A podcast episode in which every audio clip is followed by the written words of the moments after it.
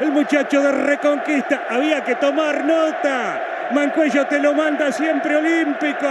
Mancuello, olímpico. Mancuello dice, Independiente le gana Tigre. Hola, hola und herzlich willkommen zur dritten Ausgabe von Gol Olympico. Mein Name ist Johannes Gieber. Schön, dass ihr wieder eingeschaltet habt und wieder ist eine Woche rum. Wir haben heute wieder äußerst interessante Spiele, auf die wir zurückblicken. Dann haben wir das Thema der Woche, das diesmal die Copa Libertadores ist, nach den Hinspielen der dritten Quali-Runde und der Gruppenauslosung am letzten Freitag gibt es da sehr viel aufzuarbeiten und sehr viel zu besprechen. Und am Ende gibt es wie gewohnt ein, zwei Transfergeschichten aus Südamerika. Doch bevor wir nach Südamerika fliegen, möchte ich euch kurz von einem weiteren Gol Olimpico berichten, das dieses Mal in der rumänischen ersten Liga gefallen ist. Und zwar hat da der Franzose Moulin für seinen Verein äh, Klinecci, verzeiht mir die sicherlich falsche Aussprache dieses Vereins. Äh, für seinen Verein Klinecci im Spiel gegen Dynamo Bukarest hat er ein Goal Olympico von der linken Eckfahne erzielt. Der Ball hat sich zum hinteren rechten Pfosten gedreht und ist von da ins Tor abgeprallt. Mega schön, ein Gedicht von einem Goal Olympico. Ich äh, weiß nicht, ob in der Vergangenheit, ob ich da irgendwie äh, zu blind war, aber zwei Gol Olympicos in zwei Wochen, das ist schon toll. Äh, in den letzten Jahren kann ich mich jetzt nur zum Beispiel an ein Gol Olympico vom Groß Toni erinnern, aber ähm, ja, ich habe jetzt auch in den letzten zwei Wochen nicht irgendwie aktiv nach Gol Olympicos gesucht. Die sind mir irgendwie in den Weiten des Internets dann irgendwie zugeflogen. Äh, aber wenn ihr auch Gol Olympicus in irgendeiner hinterletzten Liga oder sonst wo seht, würde ich mich sehr freuen, wenn ihr mich darauf aufmerksam macht. Jo, lieben Dank auf jeden Fall, Monsieur Moulin. Doch jetzt ab nach Südamerika. Wir starten mit dem Rückblick auf ein paar sehr interessante Spiele der vergangenen Woche. Letzte Woche Mittwoch fand das Finalrückspiel der Campeonato Uruguayo statt. Die Rentistas spielten gegen Nacional und Nacional konnte seine 48. Meisterschaft klarmachen. Sie gewann 1 zu 0 durch ein Tor von Bergesio. Wem sonst? Er hat einen Elfmeter an den Pfosten gesetzt, konnte dann aber im Nachschuss doch treffen, hat damit drei der vier Finaltore äh, erzielt. Wir erinnern uns, die drei Tore des Hinspiels fielen alle nach Ecken. Dieses Tor im Rückspiel nun nach einem Elfmeter. Glückwunsch an äh, Nacional aus Montevideo.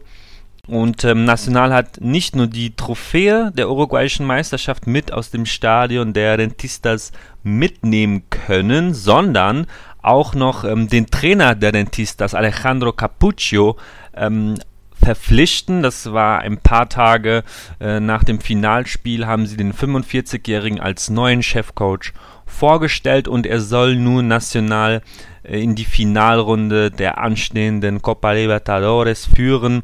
Bin gespannt, ob das klappt. Mit den Rentistas konnte er die, äh, die Apertura gewinnen und jetzt auch ins Finale einziehen nachdem man äh, gegen Liverpool Montevideo im Halbfinale gewinnen konnte. Die Klausura wiederum, die ja vor ein paar Wochen zu Ende ging, beendeten die Rentistas als Tabellenletzter. Von daher darf man zumindest ein bisschen skeptisch sein, wie sich das jetzt alles entwickelt. Wir wünschen natürlich Herrn Capuccio viel Erfolg bei Nacional.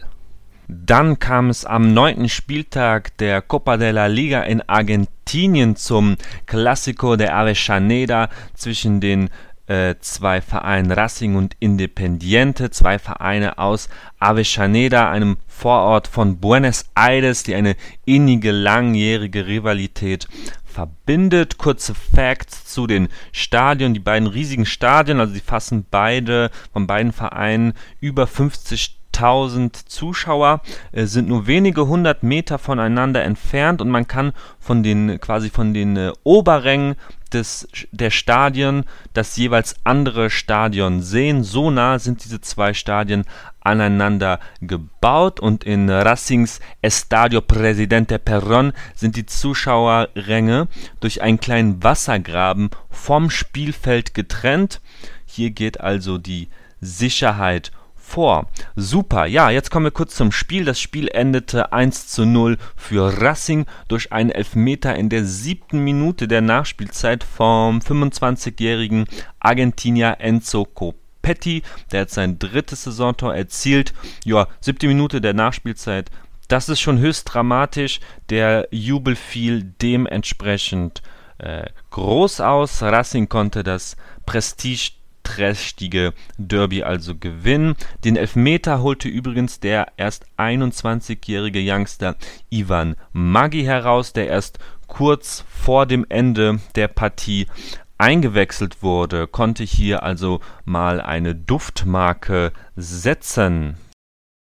Dann gab es äh, in der Copa de la Liga im Spiel zwischen Platense und San Lorenzo ein unfassbaren Treffer von Gabriel Rojas, der aus 16 Meter mit einem äußerst spektakulären Seitenfall, Fallrückzieher, Mischungsschuss. Ähm, ja, ich, ich kann das eigentlich gar nicht beschreiben, da gehen mir auch dann irgendwann die Superlative aus. Checkt es am besten auf meiner Twitter-Seite, da habe ich es gepostet, das Tor.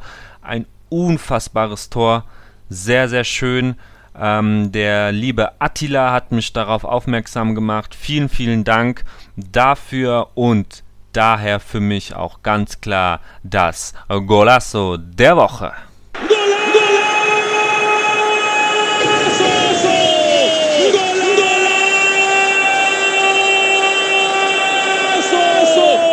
Dann gab es in der Qualifikation zur Copa Sudamericana das Rückspiel zwischen den zwei Vereinen aus Ecuador, Guayaquil City gegen Aucas. Aucas hat in Guayaquil 3 zu 0 gewonnen. Die alle drei Tore wurden sehr, sehr schön herausgespielt. Das ist wirklich herausgestochen bei allem, was ich mir so in der letzten Woche angeschaut hat. Auch ein Spieler von Aucas, nämlich Luis Cano, der ist 21 Jahre Außenstürmer, meistens links außen eingesetzt, auch aus Ecuador. Hat äh, zwei tolle Tore erzielt, besonders das Tor zum 2 zu 0. Da gab es einen langen Ball aus der eigenen Hälfte der Aucas. Das hat äh, Cano wunderbar antizipiert, hat den genau im richtigen Moment den, den Laufweg ähm, angesetzt, hat dann äh, den langen hohen Ball perfekt mit der Brust mitgenommen, dann sein erster Touch auch herausragend, sodass er die volle Ballkontrolle hatte und schlussendlich auch ein toller Abschluss mit der Innenseite am Torwart vorbei. Ich muss sagen, Luis Cano kannte ich vorher noch nicht, hat sich so in mein Radar gespielt und ähm, ja, den werde ich auf jeden Fall weiter mal äh, im Auge behalten. In diesem Spiel war seine Leistung wirklich herausragend. Hat Spaß gemacht, ihm da ähm, zuzusehen, was er alles fabriziert hat. Ähm, kurios dabei ist, ähm, oder vielleicht als kleine Genugtuung für Kano, dass er erst im Januar von äh, Gegner Guayaquil nach Aucas kam. Ähm, ja, Aucas konnte sich also so mit durchsetzen, spielt äh, jetzt dieses Jahr in der Copa Sudamericana. Die Gruppen wurden ja auch schon ausgelost. Sie sind in der Gruppe mit dem brasilianischen Vertreter Atletico Paranesi, mit dem Venezuela venezuelanischen, sehr gut, ähm, Verein Metropolitanos und dem äh, Verein aus Peru Melga sind sie zugelost worden bin mal gespannt, wie sie sich dort schlagen. Dann noch kurz zum, äh, zum Gegner von Aucas, zu Guayaquil City. Da habe ich ein bisschen recherchiert, weil mich doch ähm, das Logo von denen schon immer ein bisschen an, an Manchester City oder beziehungsweise an die Vereine der City Group ähm, erinnert haben, aber wir gehen noch ein bisschen weiter zurück ins Jahr 2007. Da wurde der Verein äh, in Partnerschaft mit äh, Riva aus Buenos Aires gegründet als äh, Riva Ecuador, sind in der dritten Liga gestartet. Diese Partnerschaft mit Riva wurde 2010 bereits aufgelöst. Der Verein blieb aber weiter bestehen, spielte sieben Jahre weiterhin mit dem Namen und den ähm, den üblichen Farben Rivers Rot und Weiß, die, die blieben bestehen. 2014 stieg man dann in die erste Liga Ecuadors auf und ähm, dann wird es noch kurioser, weil man sich dann eben 2017 ähm, umbenannte von Riva Ecuador in Guayacal City, hatte dann wie gesagt dieses neue Logo. Ähm, die Vereinsfarben wurden ins übliche Sky Blue, also für die City Group übliche Sky Blue, um ähm, ja, gewechselt. Und dann berichtete auch äh, El Diario im Juni 2017 von diesem ja offensichtlichen Bündnis, das man eingegangen ist mit Manchester City bzw. der City Group. Gleichzeitig gab es aber auch in der Zeit Zeitung El Universo mit dem ähm, Präsidenten von Guayaquil City, Miguel Angel Lor, ein Interview, in dem er genau diese Meldung, die in vielen Zeitungen eben berichtet wurde, dass sich Guayaquil City der City Group angeschlossen hat, äh, das dementierte er und sagte, Guayaquil sei eben kein Mitglied einer ausländischen Investorengruppe. Vielmehr war es das Ziel, eben neben, neben den ähm, zwei Top-Clubs Emelec und ähm, Barcelona SC, ähm, die sind beide aus Guayaquil, wollte er halt ähm, einen dritten Verein in dieser Stadt etablieren und wollte das so durch die Veränderung von River Ecuador in ähm, Guayaquil City ein bisschen ja, pushen sozusagen. Ähm, ja, bis heute sind äh, trotz aller ja eigentlich offensichtlichen Gemeinsamkeiten zwischen Guayaquil City und der City Group, also den Verein der City Group, sind sie kein offizielles Mitglied der City Group. Das finde ich alles ein bisschen kurios und ist so wahrscheinlich auch nur in Südamerika zu finden. Und wenn ich ehrlich bin, mache ich doch wegen so schöner Geschichten hier den ganzen Spaß überhaupt. Okay, weiter geht's, denn ähm, dann bleiben wir in Ecuador.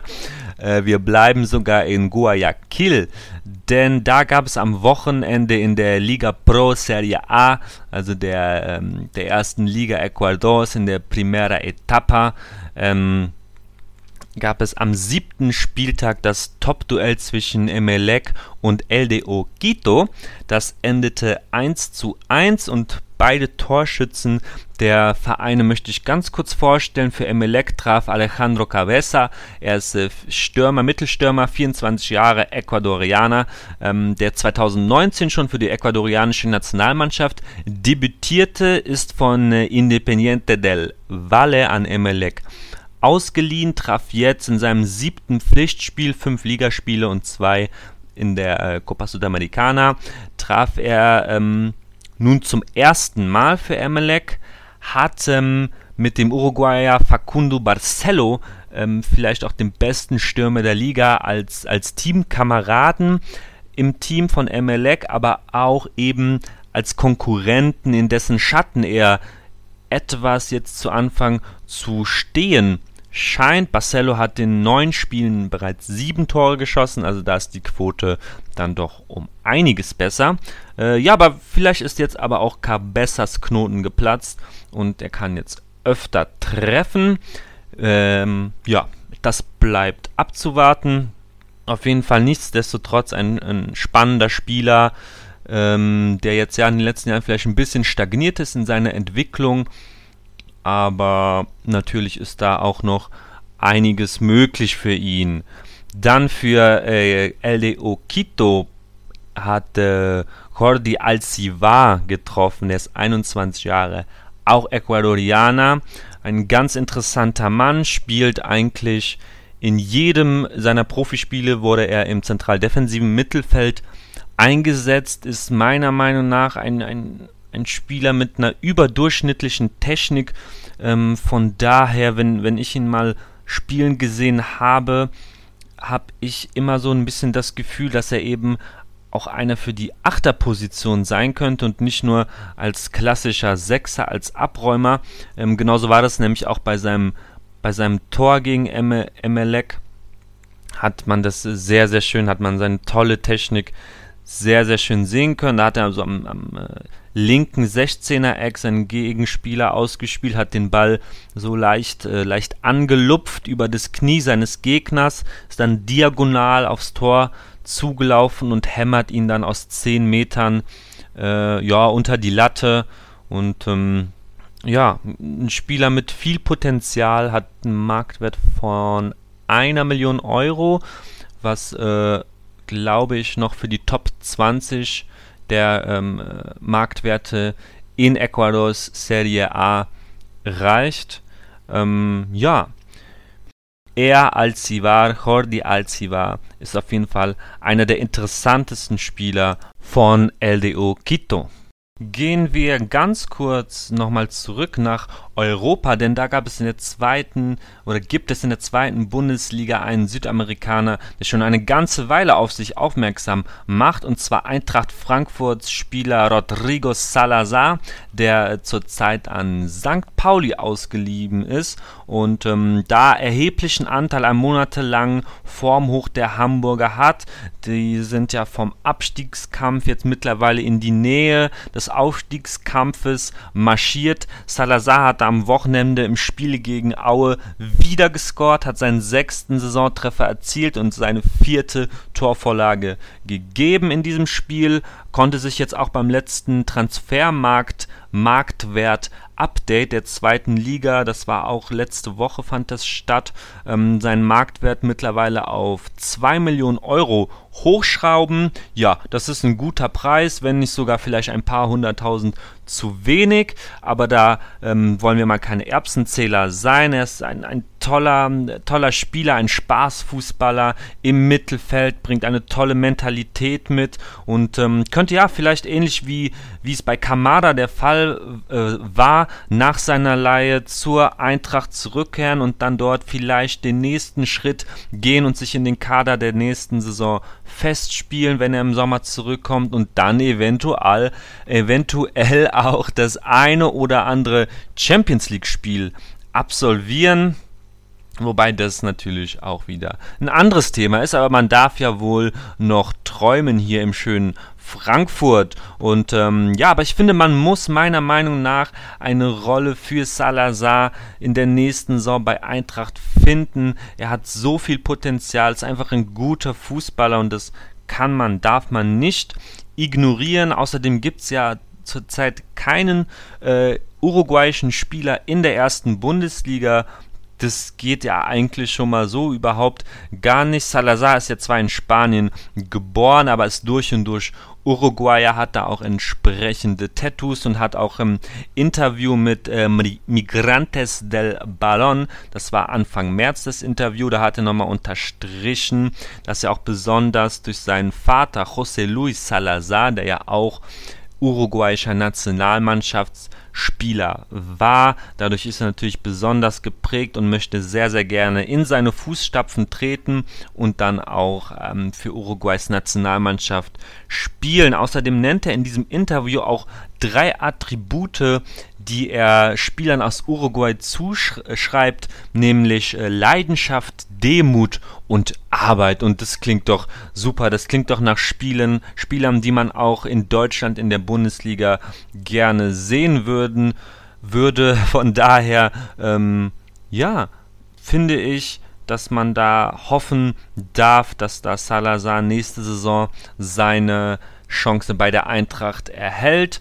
Entdeckt hat ihn übrigens natürlich äh, Ben Manga von der Eintracht. Ähm, der hat ihn damals, das war 2019 bei der U20 Copa America in Chile, hat er ihn entdeckt und ähm, ja, einfach nur als zusätzlichen Fact noch eingestreut. Und wie gesagt, ich hoffe, dass er es schafft bei der Eintracht und man ihn nächste Saison in der ersten Bundesliga und eventuell in der Champions League beobachten kann. Fast nahtlos kündigt jetzt die Trompete das Thema der Woche an. Ich habe es vorhin schon mal angesprochen. Es ist diese Woche äh, die Copa Libertadores, das Thema der Woche. Bevor wir zur Gruppenphase gehen, schauen wir uns aber nämlich noch erstmal die Spiele der dritten Quali-Runde an, die Hinspiele die letzte Woche stattgefunden haben. Ich hatte ja zum Ende der ersten Folge die Spiele getippt. Extrem schlauerweise habe ich da allerdings die Rückspiele getippt und äh, ja, aufgrund dieser Peinlichkeit will ich eigentlich gar, gar nicht nochmal auf meine Tipps eingehen. Immerhin hatte ich angeteasert, dass ich wahrscheinlich eh falsch liege, so, dass ich aber so falsch liege. Naja, halt äh, gerade die, die äh, Heimspiele in Bolivien und Ecuador sind ja aufgrund der der Höhenmeter können sie ja natürlich da äh, Qualitätsunterschiede äh, ja, sehr oft ausgleichen und daher sind meine Tipps eigentlich absolut obsolet. Ähm, denn siehe da, Bolivar gewinnt in La Paz auf 3600 Metern gegen Junior aus Kolumbien mit 2 zu 1 durch Tore von Ramos und Ibanez. Äh, Mera hatte für Junior ähm, ausgeglichen nach einem folgenschweren Torwartfehler, nach einer Ecke. Ja, Bolivar war drückend überlegen, wie man das so in der Spielzusammenfassung deuten konnte, war das ähm, Gegentor auch die einzige echte Tormöglichkeit für Junior. Äh, Bolivar, das hat mir auch schon ähm, in der im Rückspiel der zweiten Quali-Runde, da haben sie gegen äh, Montevideo Wanderers zu Hause mit fünf Toren äh, gewonnen. 5 zu 0 haben sie da gewonnen. Äh, ja, beeindrucken mich mit, mit äh, schön ansehen, ansehnlichen Kombinationsfußball. Erwartet man ja vielleicht auch nicht, da eben das Nationalteam Boliviens ja seit Jahrzehnten eigentlich durchgehend in der WM-Quali äh, ja auf dem letzten oder vorletzten Platz oder so landet. Aber Bolivar hat auch nicht umsonst eine Kooperation mit Manchester City. Sie leisten augenscheinlich gute Arbeit. Äh, Ob es für die Copa Libertadores im Endeffekt reicht, ist dann dennoch fraglich. Man hat halt viele Gelegenheiten des Hinspiels ähm, ausgelassen bleibt spannend. Auch Independiente del Valle konnte dem Heimvorteil mit seinen Höhenmetern in Sangolquil, das ist 2500 Meter über dem Meeresspiegel, gegen Gremio aus Porto Alegre 2 zu 1 gewinnen. Zwei Tore erzielte der Argentinier Faravelli. Das zweite Tor war wirklich sehr, sehr schön herausgespielt, schön anzusehen. Ja, sehr spannend werden diese zwei Rückspiele. Etwas weniger spannend wird das Rückspiel von äh, San Lorenzo gegen FC Santos. Da ging das Spiel 3 zu 1 für San Lorenzo zu Hause verloren. Das habe ich letzte Woche schon kurz angesprochen. Kann mir nicht vorstellen, dass der FC Santos da noch, etwa, noch mal etwas anbrennen lässt. Das äh, letzte Quali-Rückspiel fand in äh, Asunción statt. Da spielte Libertad gegen Nacional. Da hat Libertad knapp mit 1 zu 0 gewonnen. Spiel hätte so oder so ausgehen können, wenn ich die Spielzusammenfassung richtig gedeutet habe. Das Tor des Tages äh, schoss Innenverteidiger Baez nach einem Freistoß, also kein, kein direkt verwandelter Freistoß. Der Torwart konnte einen direkten Freistoß nur abklatschen und Baez konnte einschieben. Allgemein fallen sehr, sehr viele Tore in der Copa Libertadores nach, mit oder durch Freistöße geht, es geht immer eine Gefahr von Freistößen aus. Ich persönlich liebe das ja. Ähm, Rückspiel, dieses Rückspiel wird auch sehr spannend. Vereine aus Paraguay tun sich traditionell immer sehr schwer in Kolumbien. Heißt im Endeffekt natürlich auch nichts, aber ja, ich bin sehr, sehr, sehr gespannt, wer, wer sich da im Endeffekt von diesen acht Vereinen noch qualifizieren kann. So, dann gab es am Freitag dann die Gruppenauslosung zur Copa Libertadores. Die wurde schon, ähm, obwohl das Teilnehmerfeld eben noch nicht zu 100% steht, wurde die Auslosung schon durchgeführt. Und allgemein äh, möchte ich auch eine Lanze für die Copa Libertadores brechen. Ist für mich in vielerlei Hinsicht wirklich der beste Vereinsfußballwettbewerb der Welt, besonders eben was äh, Spannung und Spektakel angeht, gerade verglichen mit dem äh, europäischen Vereinsfußball, ja, in den, in den Top-Ligen beispielsweise, wo, das, das wisst ihr alle, in den in den äh, letzten Jahren eigentlich immer dieselben Mannschaften Meister wurden oder auch die Champions League, wo es eben so bemerkbar wird, dass die, äh, dass die Schere der finanziellen Möglichkeiten der absoluten Top-Vereine und der anderen Vereine halt immer weiter auseinandergeht ja, und dann hat man halt mal Ajax im Halbfinale, dann hat man mal Lyon im Halbfinale oder Porto im Viertelfinale, aber das war's dann aber auch.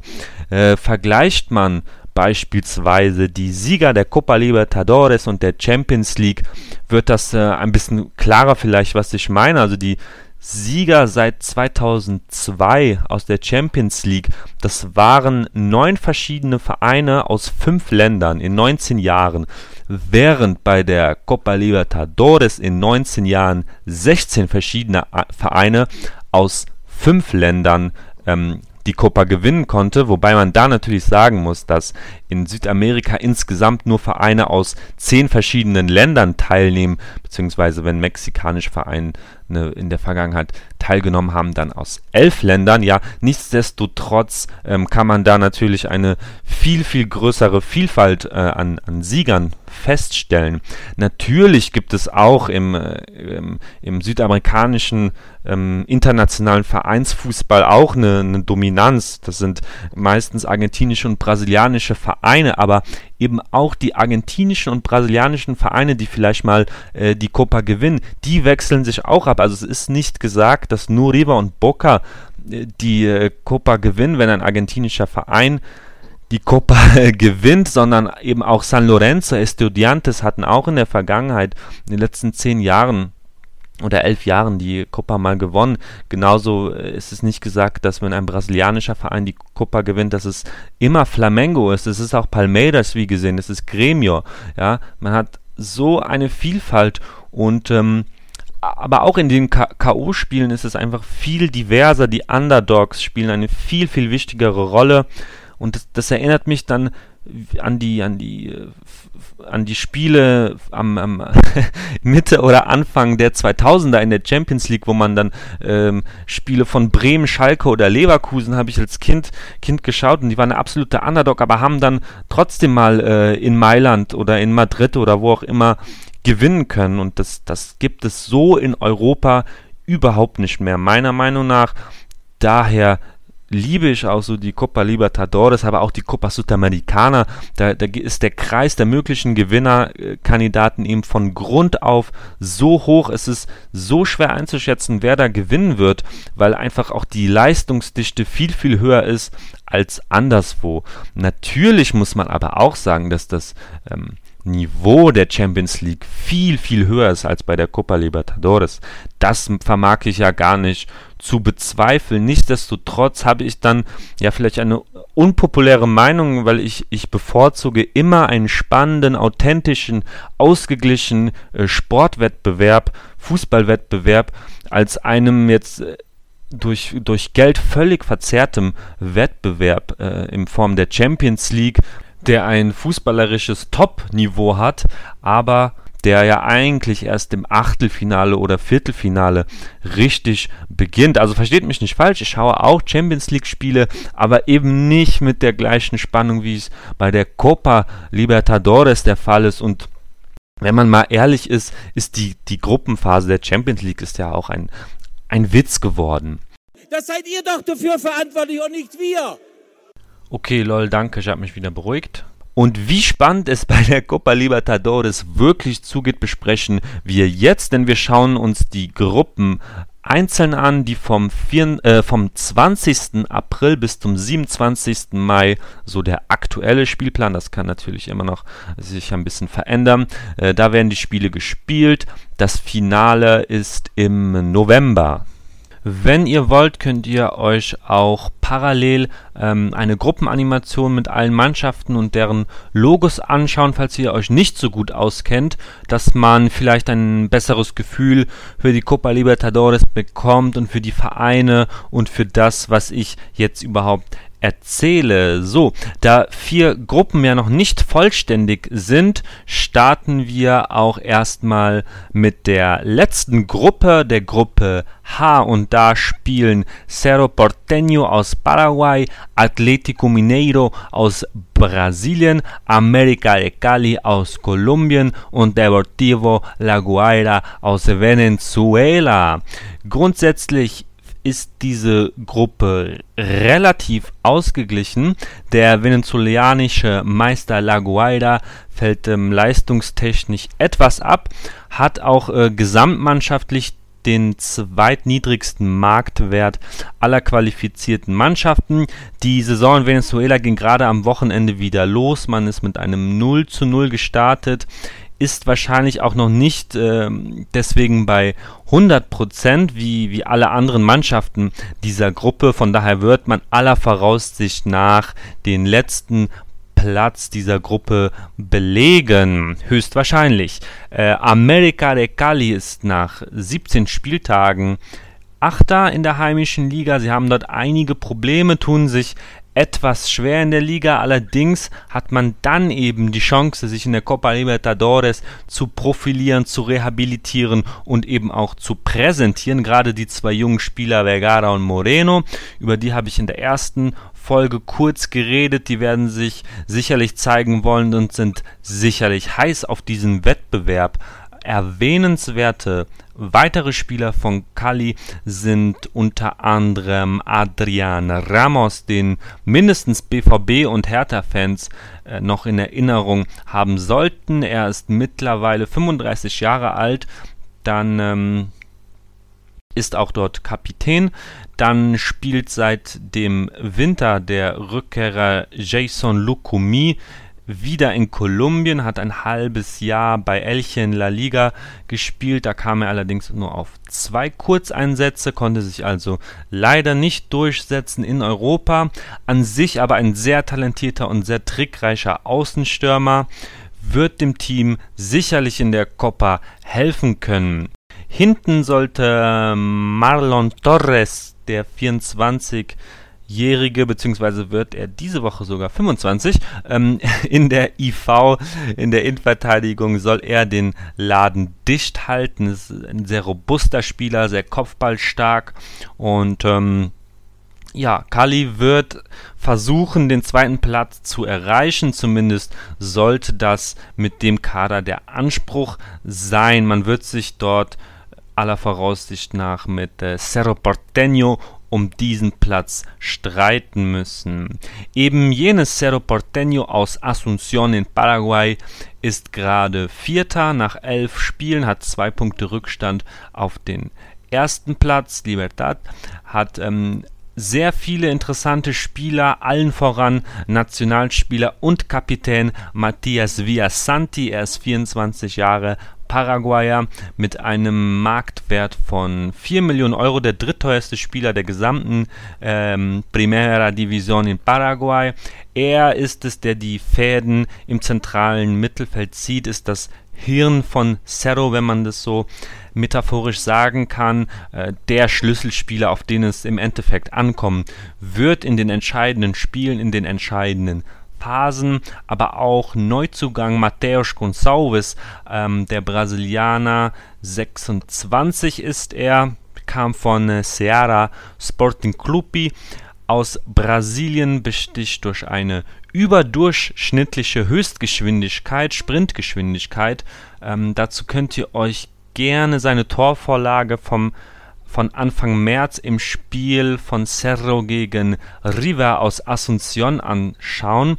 Falls ihr das nicht finden könnt, könnt ihr auf meinem Twitter-Account zum 10. März runterscrollen. Da habe ich die Torvorlage gepostet. Im Prinzip ist es, äh, ist er für diese Torvorlage mit dem Ball von 16er zu 16er einer wirklich unglaublichen Geschwindigkeit gesprintet und hatte dann noch das Auge für den Mitspieler.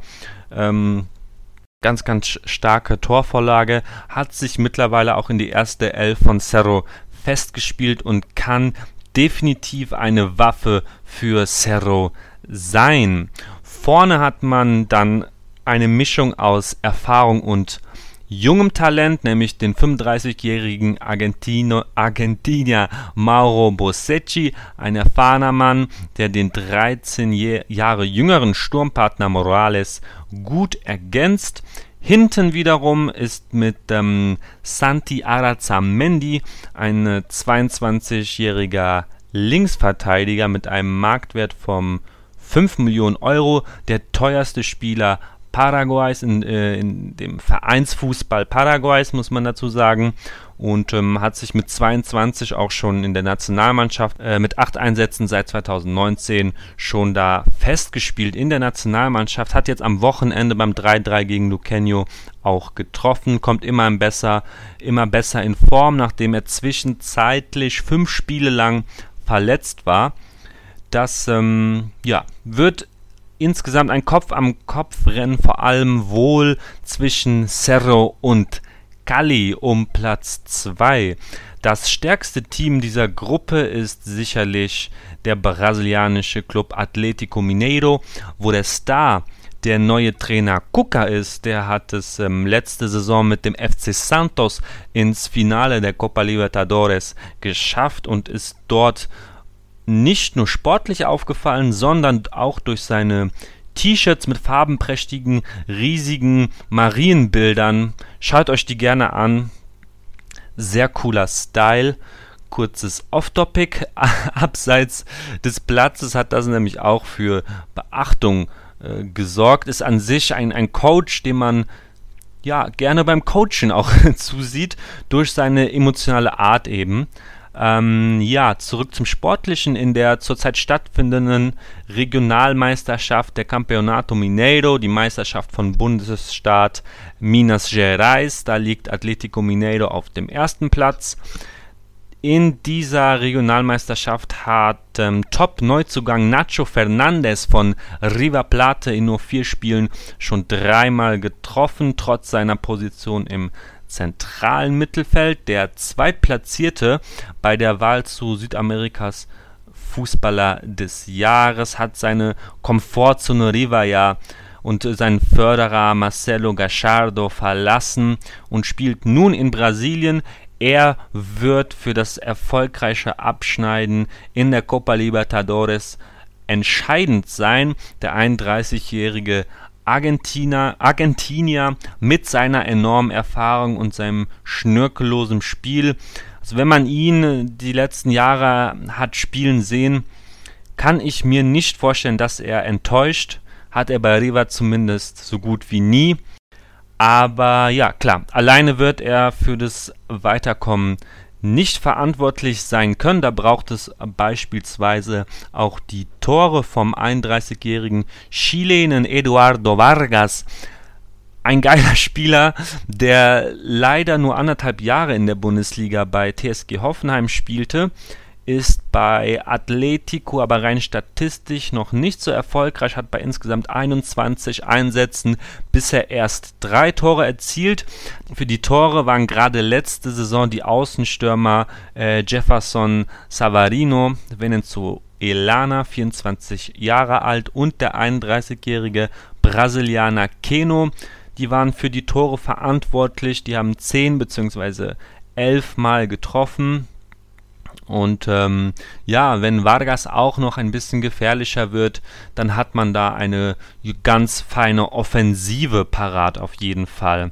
In der Abwehr ist man dann mit zwei europaerfahrenen Spielern, nämlich dem 28-jährigen Paraguayer Junior Alonso und dem 23-jährigen Brasilianer Guilherme Arana vertreten sowie dem 22-jährigen äh, 22-jährigen Rechtsverteidiger Top-Talent Guga. Also hinten sind die, ist die Mannschaft von Mineiro gut aufgespielt, äh, aufgestellt und ja, nichtsdestotrotz wird das sicherlich kein Spaziergang für Atletico Mineiro. Ich tippe sie zwar als Gruppensieger, aber Cali und Cerro werden auf Fehler von Mineiro lauern und sicherlich nicht kampflos das Feldräumen definitiv nicht. Potenzial zum Weiterkommen haben nämlich alle drei Vereine. Das wird sicherlich sehr spannend. La Guaira, wie gesagt, fällt da leistungstechnisch etwas ab, wird dann höchstwahrscheinlich letzter werden und sich auch nicht über Platz 3 für die Copa Sudamericana äh, K.O.-Phase qualifizieren. Auf den Plätzen 1 bis 3 der Gruppe H kann wirklich alles passieren. So, das war's auch schon mit dem Thema der Woche für diese Woche, Teil 2, in dem ich dann die anderen sieben Gruppen der Copa Libertadores kurz beschreibe, gibt es dann nächste Woche. Weiter geht's noch mit ein paar Transfer-News. Da ist nämlich äh, Alan Franco, der 24-jährige Argentinier von Independiente zu Atlanta United für umgerechnet 2,55 Millionen Euro gewechselt und dazu kann ich schon mal anteasern, dass es bald hier bei Gol Olimpico eine Spezialfolge geben wird mit dem britischen Sportjournalisten Chris Smith. Er ist MLS-Experte und mit ihm werde ich mich unterhalten über südamerikanische Spieler in der MLS, in der Major League Soccer, in der amerikanischen Liga. Bleibt da auf jeden Fall dran, dass ihr das nicht verpasst. Außerdem gibt es noch ein Transfergerücht zu Matthias Arreso, dem 18-jährigen Uruguayer von Riva aus Montevideo. Der wird äh, laut des Journalisten Gonzalo Martini mit Atletico Madrid in Verbindung gebracht die AS und Mundo Deportivo haben das auch berichtet, haben das aufgegriffen von Martini und auch berichtet. Es sind 20 Millionen Euro im Gespräch und er soll dann erst nochmal nach Peñarol verliehen werden. Ganz spannender Spieler, hatte ich in der ersten Folge auch schon mal zu gesprochen und südamerikanische Stürmer und Atletico Madrid, das passt natürlich, wenn man sich in der Vergangenheit die Stürmer Aguero, Forlan, Diego Costa, Falcao oder zurzeit Suarez anschaut. Sehr, sehr vielversprechend. Mal sehen, was sich da ergibt. Und das war's auch schon mit der heutigen Ausgabe. Die Transfer-News sind etwas kürzer auf, ausgefallen. Ich hoffe, es hat euch trotzdem gefallen. Ich würde mich sehr über Feedback, über Likes, über Retweets, über Following, sowohl beim Podcast auf Spotify als auch auf meinem Twitter-Account Jo Bayres sehr freuen. Auch bei Fragen, Wünschen und Anregungen könnt ihr mir jederzeit gerne schreiben. Und nicht vergessen, bald kommt das Special von Gol Olympico, dem Podcast über Fußball in Südamerika mit Chris Smith zu südamerikanischen Spielern in der MLS. Fokus wird da übrigens Atlanta United sein. Bis dahin, es grüßt Jo Bayres, schöne Restwoche noch und adios.